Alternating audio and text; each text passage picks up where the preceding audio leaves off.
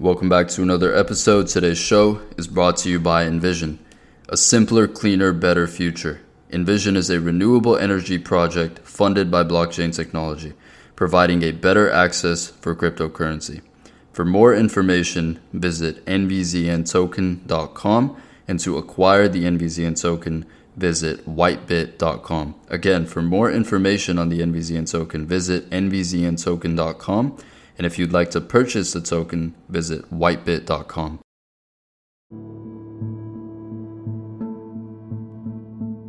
That's fine. Yeah. So I'm the co-founder of Envision. Um, we're a crypto project, um, blockchain-based application. I'm Russ Lima. Um, we started Envision because we noticed that there was a gap in the actual real-world utilization of how Envision work or how blockchain in the real world works. You know, everybody talks about fintech and fintech. You know, that's not really anything substantial that you can touch. But really, all blockchain is is transactions. So basic transaction and accounting transactions, then we could start tracking anything using the blockchain, and it's all transparent and all unbreakable. At that point, because once the transaction happens, it always happens. So I can't change it. Nobody else can once it's locked. So that's really what our main focus was, and then that got moved us into trash, basically tracking waste, because that's a huge issue. No, do you know where your trash goes once you throw it down the chute? Do you know what happens to it? You know, nobody really knows. Well, I put it out on the street and it's done, right? I, I forget about it. And around the world, there's a huge problem of actually accountability for waste and trash. And that's really where our vision is going, you know, to start tracking people's waste. Because the average here in Houston is like 4.4 pounds a day of trash produced mm-hmm. per person. That's just insane. a massive amount of waste. No, that sounds amazing. What was the inspiration behind starting the company? You know, how did it come about in the early stages? Um, in the early stages, we were kind of we were introduced by a, mutual friend, my co-founder, and we started talking about our experiences in crypto. You know, through the ICO booms and getting ripped off, and you know, a whole bunch of projects fly by night, just up, popping up and then poof, disappearing, and their websites are down in like a year, and nobody ever knows anything.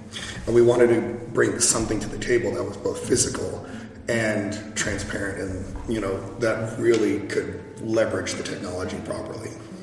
No, that makes sense. Um, I think a lot of things kind of just exist on the internet, Yeah. but uh, the, the physical component definitely makes it more real. Yeah. And I think um, that's really important, especially with something like trash and waste. You know, Yeah. it's extremely important. Um, let's talk about the early stages. The early stages, a lot of, a lot of pain. There was a lot, lot yeah. of pain, a There lot of uh, you know, beginnings. slowness. Um, COVID hit. We started the project in 2019, so COVID hit in like September. COVID hit right after that, and then you know we just slowly started gaining you know support and people, and we got hooked up with this our partner CETS, and they're like, hey, this you guys are perfect for us. How would you like to talk at the United Nations? And that's what just from there, you know, we we, go, we went to the United Nations and we got in Forbes and started just getting places and places, and it just kept snowballing.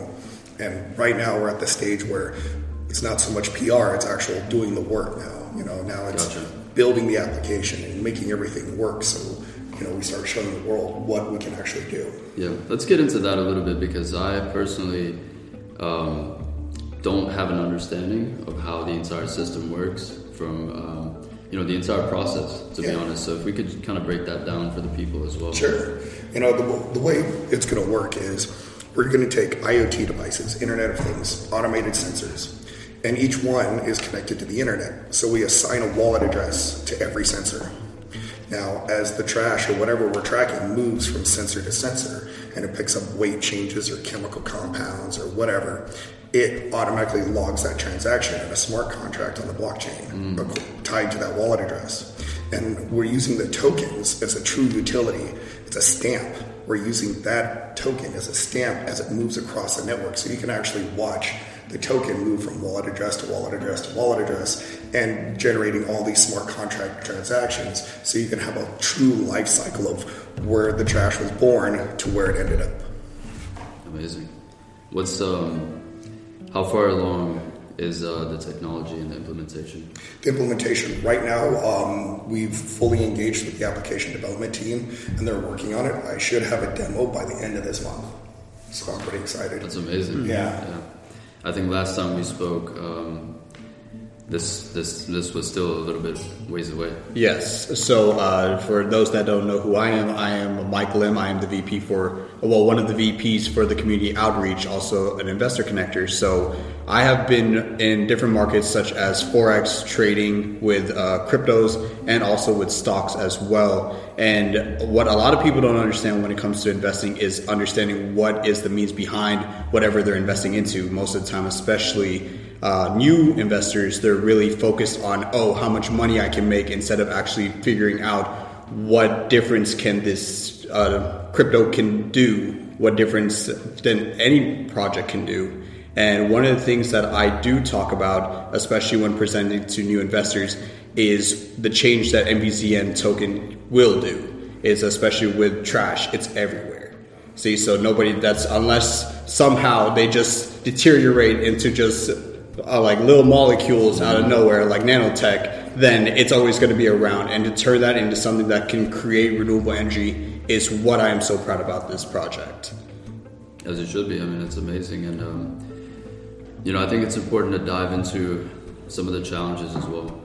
Kind of give people, you know, paint the entire picture and let people know that everything that surrounds entrepreneurship, starting a venture like this, and, and, and working on making, you know, working on it. So I think one of the biggest challenges we faced um, is continuing to stay relevant.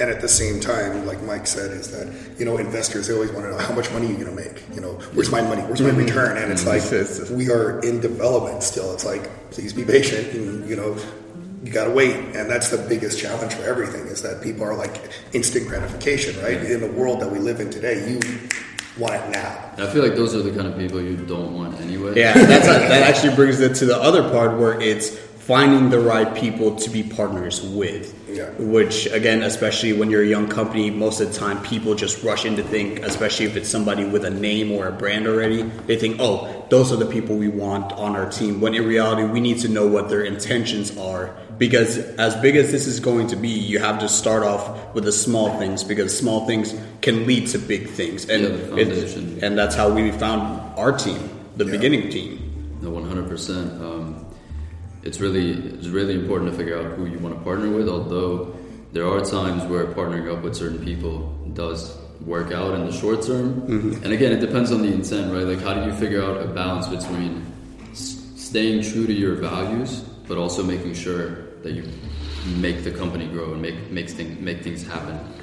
And uh, I don't know if you guys have any examples of that where you had to do something for the short term. Yeah. Something. Um, you know, we we were engaged with a marketing company, and it, they were great uh, when we started off. You know, they were a great short sprint.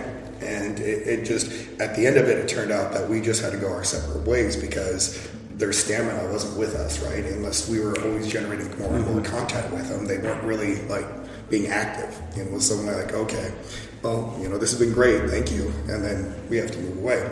And other partners, you know, we've had partners come in and they immediately start showing value, right? Oh, I mean, yes. without Agreed. we haven't asked them to do a single thing, and they're like, oh, here's this person, this person, this person, this person. All these people want to talk to you and want to get involved and want to see what you're doing, and that's really huge, right? When you get those, what does Daryl like to call them, red apples? Yes, red apples. That's when you get those kind of people that are just, they believe and they know that the project will work and they're not worried about time constraints and they just want to help. Those are really the cherished people that you have to hold on to. Yeah, one million percent. And recognizing that is also kind of a skill then, which I think you develop um, over time and through experience. And then one of the other things that I, we really do is hold people accountable. Again, it doesn't matter what your label is, doesn't matter how long you've been in, in a certain industry, we still hold everybody to a level of respect as well, which accountability is there, so that's why we cherish every person that comes in because we want them to know that they feel valued. See, so that's why even it doesn't matter how old you are, even though a majority of our people are younger, like Russ is like our big brother here, so we want to make sure that everybody's taken care of, everybody is content with what's going on, and of course, in every in every company, not everybody agrees with. Everybody has different opinions, and that's okay. But that's it's also about finding the common ground, and that's where the success comes from. Yeah, always keeping that vision mm-hmm. inside, right? The, that we all the vision want, within the, Envision. Yeah, we all want the same say. goal, right? We all want this to work, and it's about coming together and making sure that that really happens.